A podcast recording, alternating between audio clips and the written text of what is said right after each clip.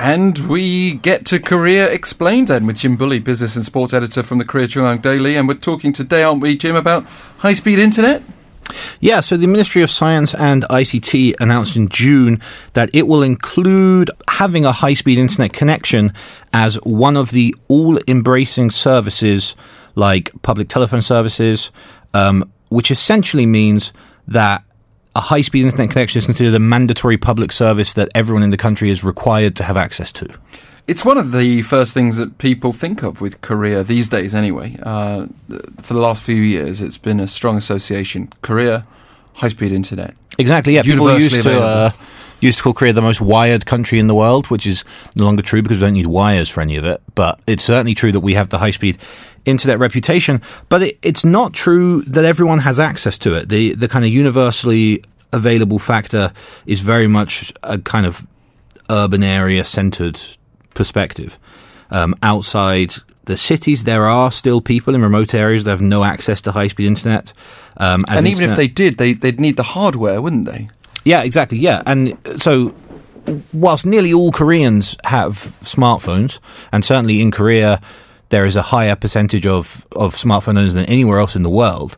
Um, it's not true that you know people working on a farm have necessarily see that as a worthwhile investment and certainly the internet service providers up till now have also not seen it as a worthwhile investment to install the antennas necessary for high speed internet connection in the countryside. But this so called high speed universal service will be implemented from January 1st. Yeah, so by 2020, January 1st, 2020, um, basically it means that the internet service providers will have to make sure that everywhere in the country has access to high speed internet connection so that if people want to have um, devices or wired internet that is high speed, they can. For most of us, it's all about convenience rather than necessity, isn't it, though? Uh, th- for example, the necessity aspect might come from getting important messages or emails or some sort of notification in case of an emergency, but streaming music and videos, uh, which is perhaps for me anyway, and I'm sure for many other people, the main benefit of high speed internet, it's not exactly a, a public necessity. Well, the government argues that these days it is a public necessity because for a lot of sort of things that you do in your life now, including shopping, including financial transactions, social networks, video streaming, you mentioned, these things are just regular part of everybody's lives and they rely on having a high speed internet connection. Okay, and they are pushing internet only banks and things of that nature, so that's true.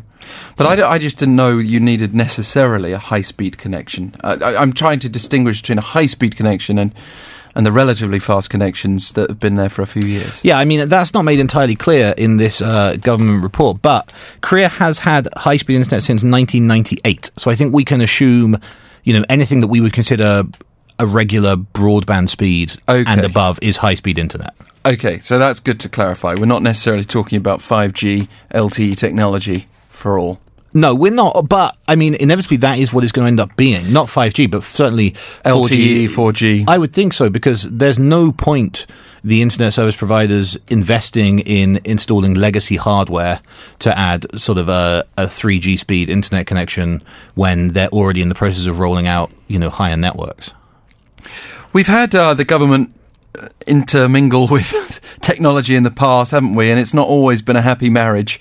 ActiveX was one of the sore legacies, for example.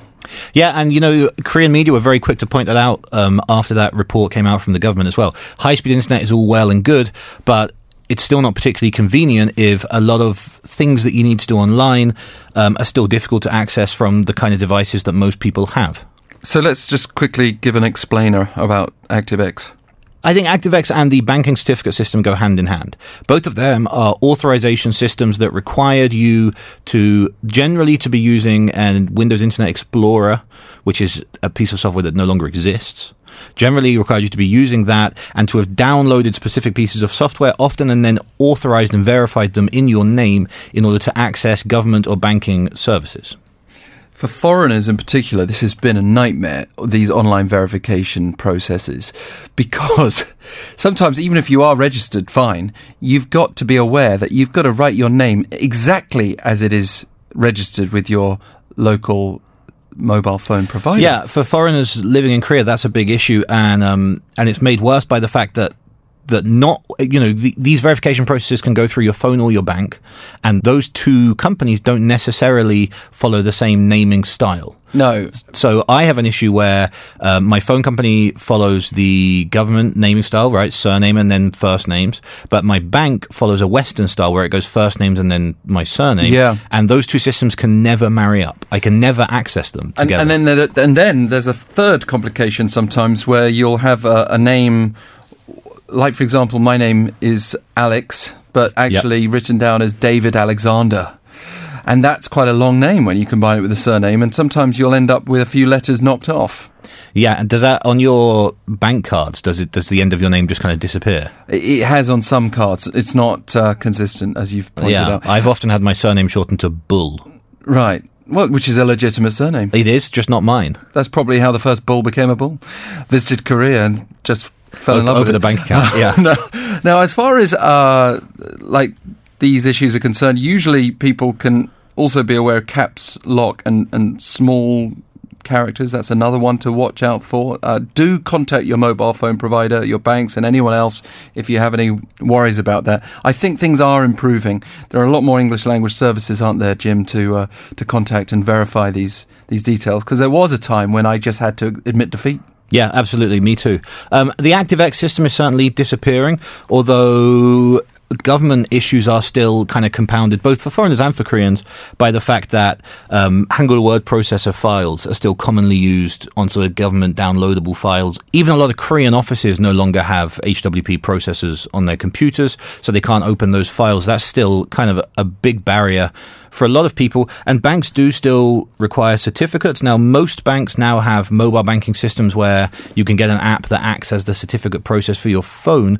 But certainly for older users, that's a lot of very, very complicated processes that often are beyond me, let alone someone who's less comfortable with the technology.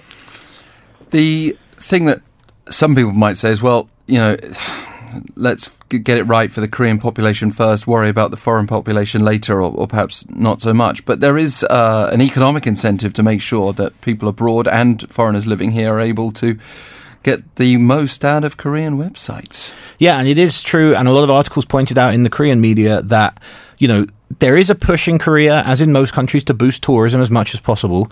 And yet, for foreigners visiting Korea, we may have the fastest internet you can find anywhere, but it does not that helpful if they can't access the services that they're used to using. And the big example mentioned time and time again is Google Maps. Tell us more. Well, Google Maps, um, unlike the Korean services, Naver Maps or or um, Kakao Maps, can't work anywhere near um, in as much detail, basically. So you can see a Google Map, you can see where you are on the street, you can see the names of the buildings around you and things, but any level of detail, what time the buses come, what times the train comes, up to date information on how to get from A to B, traffic information is just not available on Google Maps because that information isn't available to Google. It is. Um, we've also got this whole claim about fast internet full stop. Is it actually so super fast here? Well, I mean, so now we're talking about 5G, and 5G speeds. Some countries have faster 5G than Korea, but it's you know it's also about how how far reaching they are. So the Korean download speeds um, in Korea, according to OpenSignal, which is an analytics company, can reach up to 1,071 megabytes per second.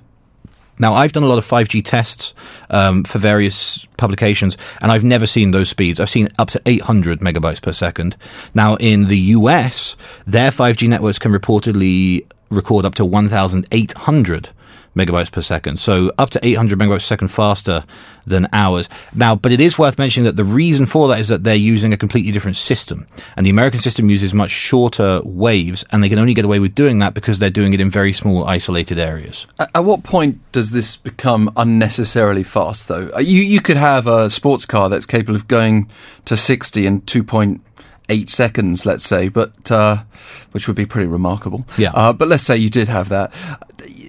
Then, so what? Where are you ever going to be able to do that? I mean, for consumers like you and I, that seriously, that's not much difference. I don't think there's anything. Maybe with a really, really extensive, really realistic VR situation, um, you might see the difference. But otherwise, that's not going to make much difference, but sort of more corporate uses or more technology uses that are based on real time, that might be an issue. For example, a uh, self driving car, the braking time of the self driving car will depend on how quickly it receives a signal to brake, and then 800 megabytes per second faster matters. Excellent point. It's, uh, infrastructure issues, very, very important to uh, reduce any lag or to absolutely minimize lag. Yeah.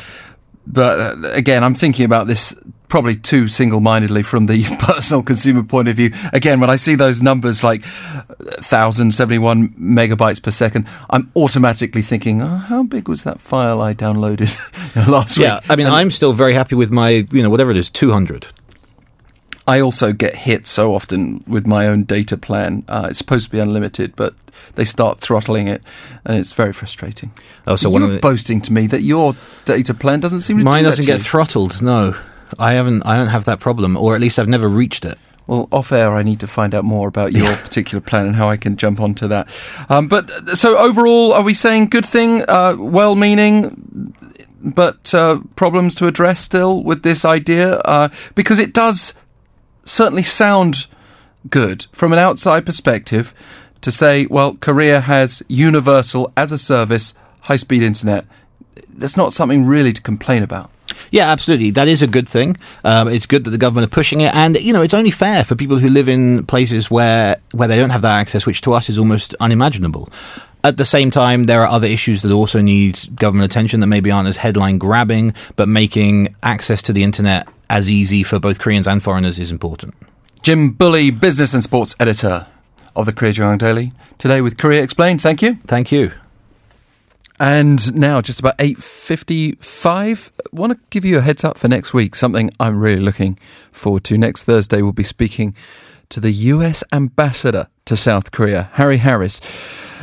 As we've seen this week, tensions have been escalating with Japan, with Russia, with China, and of course, North Korea's missile test just yesterday morning, which, um, by the way, North Korea has specified in, in a state media report this morning that uh, it was a a new tactical guided weapon, and it uh, was launched under the watchful eye of Chairman Kim Jong Un.